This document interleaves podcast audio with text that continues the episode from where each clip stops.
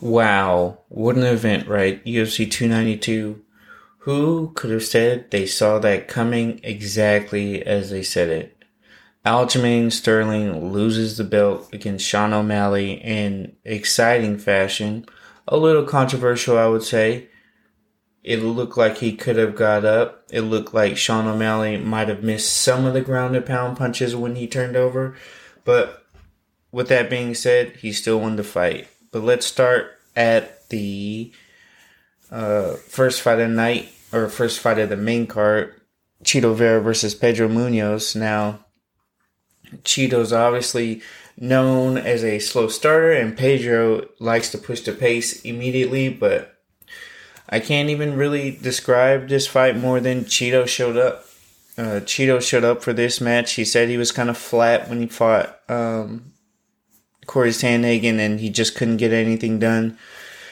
So to see Chito step it up and match Pedro's volume, and then ultimately defeat him. Let me see. Total strikes 141 to 113. Uh, zero for. Yeah, he just turned it up and didn't back down the entire fight. So I'm glad to see Chito back in the winning column again, going towards a positive momentum, which kind of sets him up to fight Sean O'Malley, but we'll talk about that later. Uh, congrats to Chito. I got that pick right. I did not make a prediction on Blackshear versus Bautista, but Bautista won. Um, I didn't really watch this fight. I was doing something uh, because I didn't. I didn't really know who these guys were. So I'll give them a little bit of respect next time. I was just busy that day and I had stuff to do Sunday morning as well. So I just wanted to watch what I wanted to watch. Um, the big, uh, the big story to me is Neil Magny versus Ian Garry. Now, I picked Neil Magny to win just because he had more experience than Ian Garry, right? There is nothing, I couldn't be objective here and say I like his skills versus his skills because one, I haven't seen much of Ian Garry because he's always he's put people out in the first or early second round every time, and it kind of just has been looked like a what would you say? It's not. It doesn't even look like a fight. It looks like kind of whenever Ian Garry wants to finish it, even if he's rocked or it looks like Ian Garry is would be losing around, he still ends up winning.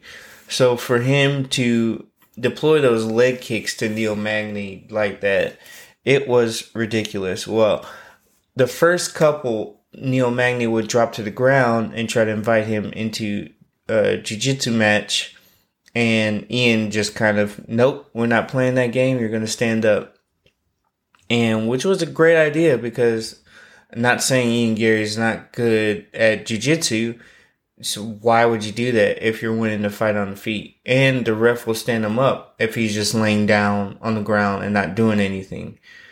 But every single time he would put that leg forward, Ian would just slap it right on the side of the calf. And towards mid second round, Neil Magny was, which I thought his corner should have threw the towel in I know that's not a popular opinion amongst most MMA folks, but Neil could not stand on that leg.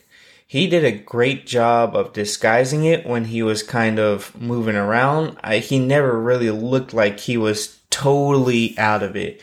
But once Ian Garry even touched that leg, he was immediately limping. I don't know if y'all have played the UFC uh, video game or not, but when you start hitting those leg kicks and the, your guy starts limping, it's basically the the end of the match. You're not really gonna ever come back from that and just keep hitting it and you're just gonna collapse. Now, this is not a video game, this is real life.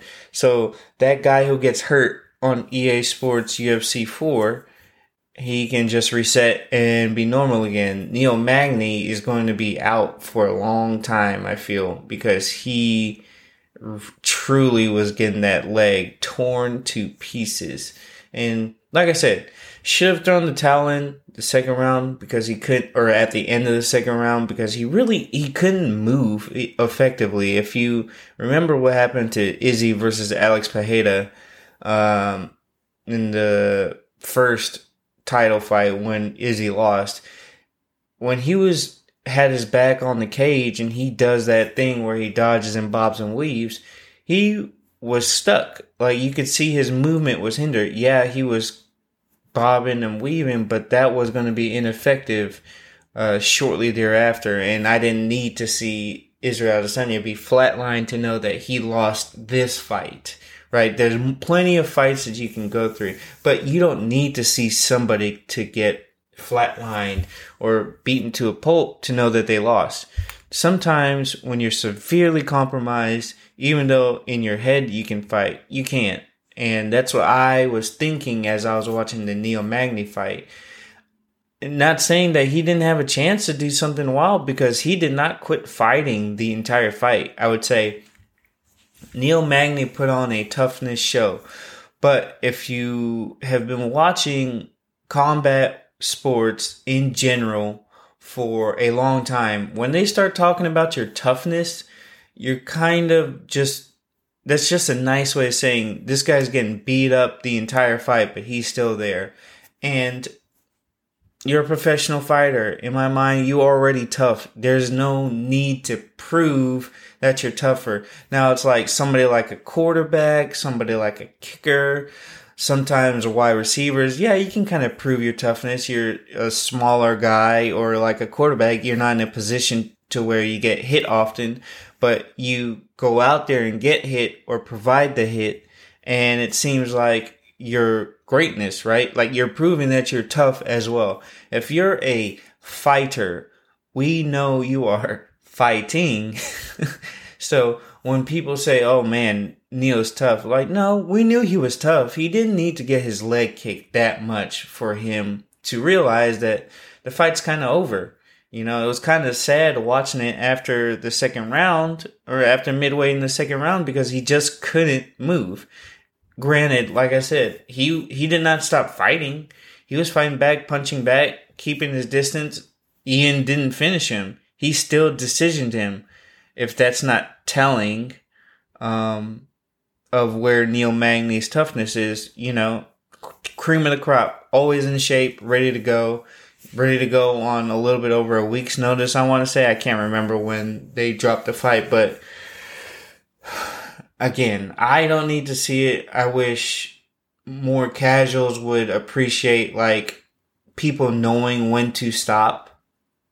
But this is an in, again, this is still an entertainment business, so I'm never going to get that aspect of it where the the team is more worried about the fighter than that. I think I've only seen one towel thrown in, or that I can remember, which is Kevin Holland, which his team cared about him. I mean, he was not going to beat Wonder Boy in a kickboxing match. Like, in what universe does that work? I don't know, but it definitely wasn't going to work against Wonder Boy that day. So, congrats to Ian Garry. That's a solid win. Uh, Speaking of Wonder Boy, it seems like Wonder Boy has turned down the fight to fight Ian Garry, but that's you know that's not that's a late that's something for a later podcast. That's not what we're going to discuss here. We're only going to go over the previous card, which strolls me into the next fight.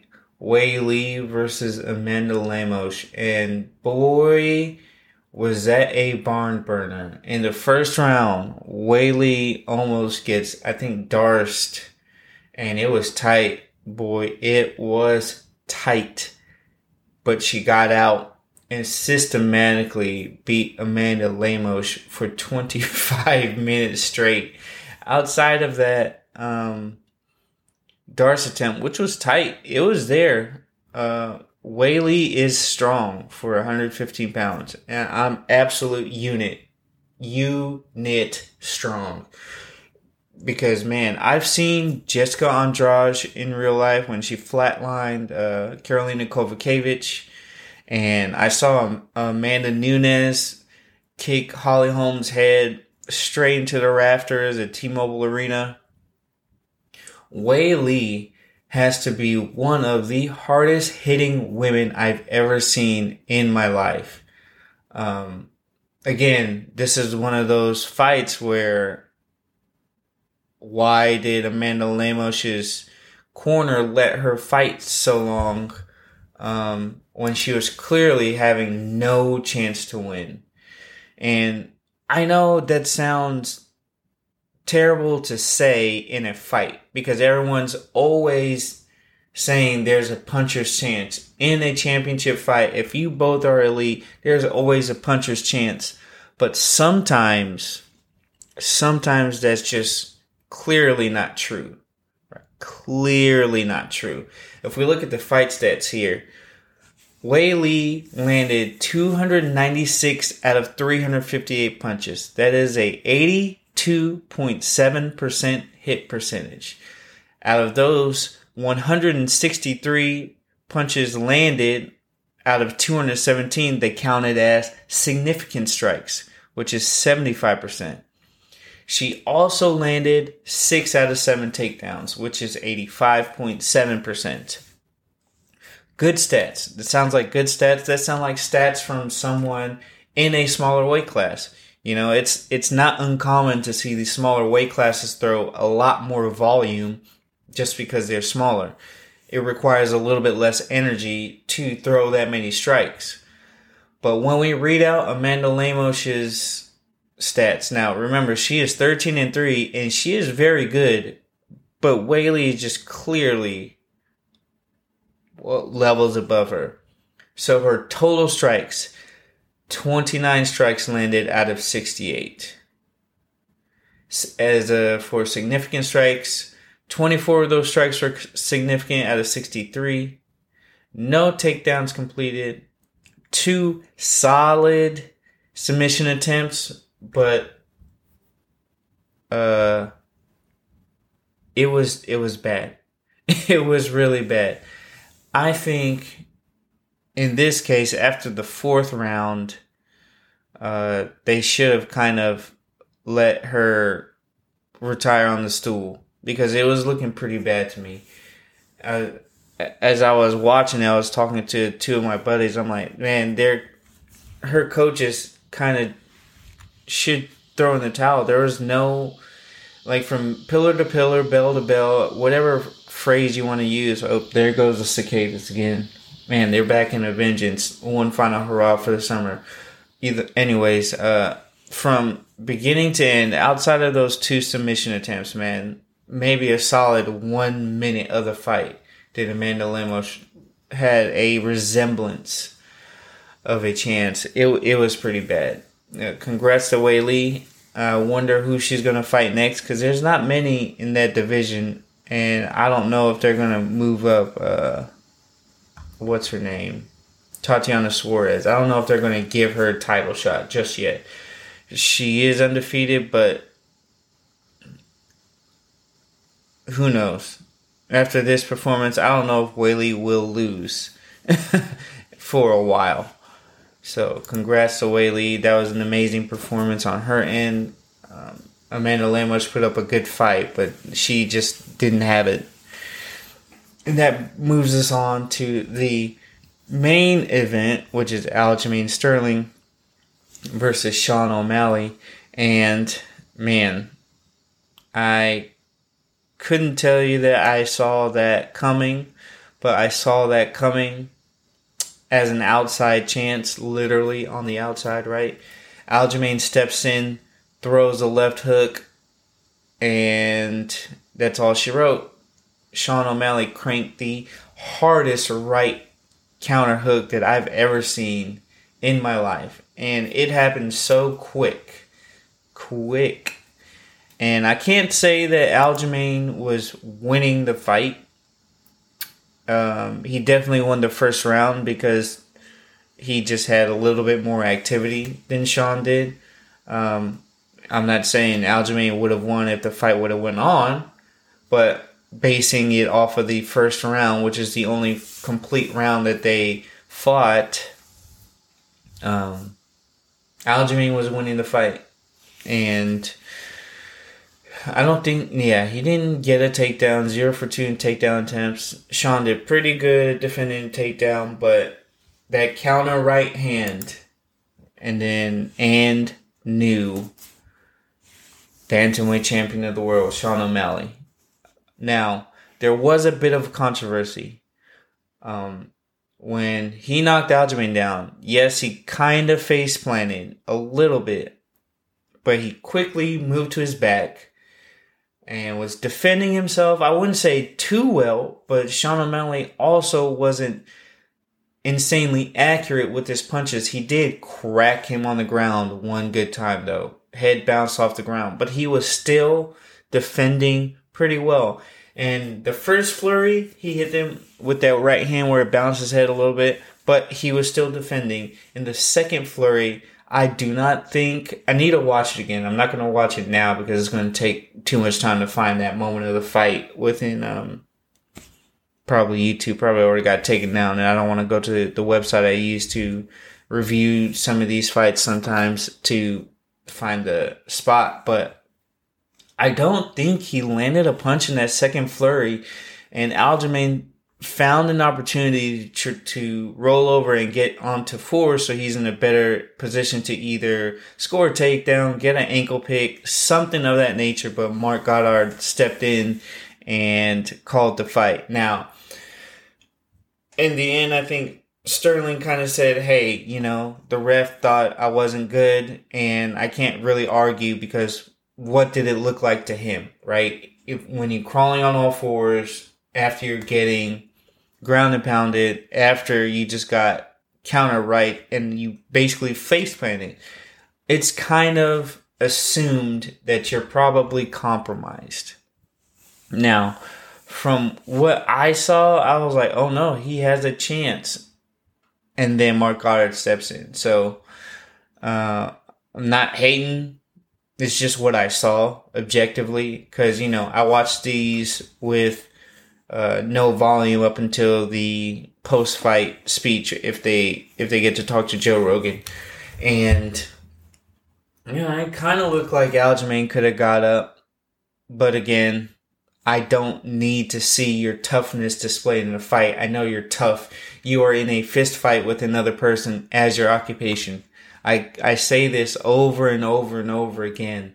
And I want to reiterate it because you don't need to prove that you're tough if you're in a fight. you know, you just need to win. I hate it when people say, oh, he battled back from adversity. He doesn't need to be in adversity. He needs to beat the dude up.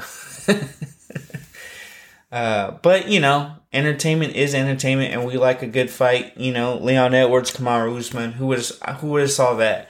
Right, last forty eight seconds of the fight, flat line, left high kick. Um, same thing with Justin Gaethje and Dustin Poirier, Feint right hand, right high kick. You know, stuff like that. We love to see that, but I love to see people like Khabib, hey, I'm going to do this and you will lose. Okay, I win. Next fight. You know, I like that. That's something that I enjoy. I don't I don't care about adversity. I don't care about comebacks. Like you're a professional. You should be doing that. You should have the will to want to do that. And you should also have the intelligence to know when then you are beat and you need to live to fight for another day because you know everybody has off nights there's 365 days a year you're not going to be on for 365 of those days now as a professional you need to be on more often than not maybe into a different capacity where you're focused in training and focused on a fight but again congrats to Sean O'Malley that was a great fight and I wonder what Aljamain's going to do next. He lost in kind of an embarrassing way for someone that's called the greatest bantamweight ever, at least for right now. And he kind of just gets face planted by some guy with pink hair, right? Like that's what most people who are casuals describe Sean O'Malley. Great guy, pink hair, pink Lamborghini, smokes weed. Every stoner person's dream that they think they can be elite when Sean O'Malley's elite beyond his smoking weed. That's not going to make you cool. Um, he wanted to move up to 145, but he truthfully said in an octagon, if Sean O'Malley did that to me, what is Volkanovski going to do to me? And Aljamain Sterling's teammate, Merab Dvalishvili, has been itching for a fight against Sean O'Malley um, for a long time because he kind of looks unbeatable as well. But Sean O'Malley wants to avenge that one loss he has on the record, which Marlon uh, Chito Vera won on the night as well to start the card. So um, Corey Sandhagen didn't like that. He wanted the next fight, but he's just come off a tricep surgery, so I don't know why he's so upset. Sean O'Malley has a loss over Chito Vera. If Corey Sandhagen thinks Chito Vera is an easier fight, then he should have also beat him. He decisioned him on a night where Chito was flat. He didn't even look like he was ever in trouble. He just was not going to win that fight. So maybe we see Chito Vera, Sean O'Malley in December. I think they're trying to put him, or I think the speculation of Instagram was trying to put him on the same card as Leon Edwards. I think, let me see. I can look at that. Holloway versus Korean Zombie. Ooh, that's going to be a good one. 293. Um, no, they're not on that. So it is 294. Islam. Nope, not that one either. That's in Abu Dhabi. 295. Jon Jones, Stipe Miocic. Yeah, I think it's UFC 295. They're trying to get them on to uh, duke it out and to see if they can get a quick turnaround since Sean O'Malley relatively uninjured and Chito Vera also relatively uninjured. So we'll see. Outside of that, man, it was a it was a pretty decent card. Um, they crowned two new uh, champion. Oh, let me honorable mention, and it's kind of sad to say, but I think Chris Weidman should retire. Um, again, he didn't look bad. He looked like a true vet. He was getting his leg chewed up by Brad Tavares as well, and but he can fight southpaw and orthodox, so he did a pretty good job of holding on. But by the end of the fight, and in the in the in the back, he was in a wheelchair, and I heard I haven't seen a confirmation yet, but he strained some of the ligaments in his knee. That's another surgery. That's another year. How old is Chris Weidman? I know he's almost 40. Yep, 84, 39 years old. So we'll see. Uh, I hope all or wish all the best to Chris Weidman, man, because he was great. Champion, beat Anderson Silva. What a legend. Um, but yeah, they crowned two new uh, UFC fighters or UFC contract earners. And Brad Katona, I think he was the first one to win the Ultimate Fighter twice. Right? Yeah, first two times TUF winner, which is amazing. He he went, he joined, he got kicked out of the UFC, and he came back, and then he's still fighting. So, and then uh, Kurt Holobaugh. I don't. I didn't watch the Ultimate Fighter, so I don't know who this guy is. But he pulled out a great win as well to be the champion, or not a champion, but a TUF winner. So uh, there's new, good new crop of fighters coming up. I can't wait to see what the future holds. Again, Sean O'Malley, congrats. Weili, congrats. Ian Garry, congrats. And let's see if Chito can get that title fight against Sean O'Malley and see if he can get another win. I would love to see Chito as a champion, but who knows? That'll be a great fight. Sean O'Malley did get slightly injured, but that's a part of fighting. And you're just going to have to defend yourself and figure it out at that point. So, after another great night of fights. We have a good fight, or we have three good fights to end the next card. Max Holloway versus Korean Zombie. Lionheart Smith versus Ryan Spann, which is a rematch, and Giga Chikadze back in action against Alex Caceres. So I'll be back with you to describe this fight later on in the week. I do have Friday off, so I might put several podcasts out on Friday. Um, but yeah, until then, keep on having fun. It's Tuesday. Let's work hard. I have Friday off, so this is the middle of my week already. So I'm just ready to hang it up for the week, but we still got work to do. Um, yeah, there's not much coming up. I got a 5K September. Se- nope, I got a 5K August 27th, which is next Sunday. Then a 5K uh, September 7th, and then I got my flag football tournament the 8th, 9th, and the 10th. So I got a lot of stuff to look forward to, and I, I'm trying to focus on it. We had a good first practice last night, and I'm excited for us going forward. So until then, hope you guys keep doing well Let's keep winning. Let's keep what do they say? Let's keep getting the the bag as the the money talk. Let's keep going. All right, you guys. Peace.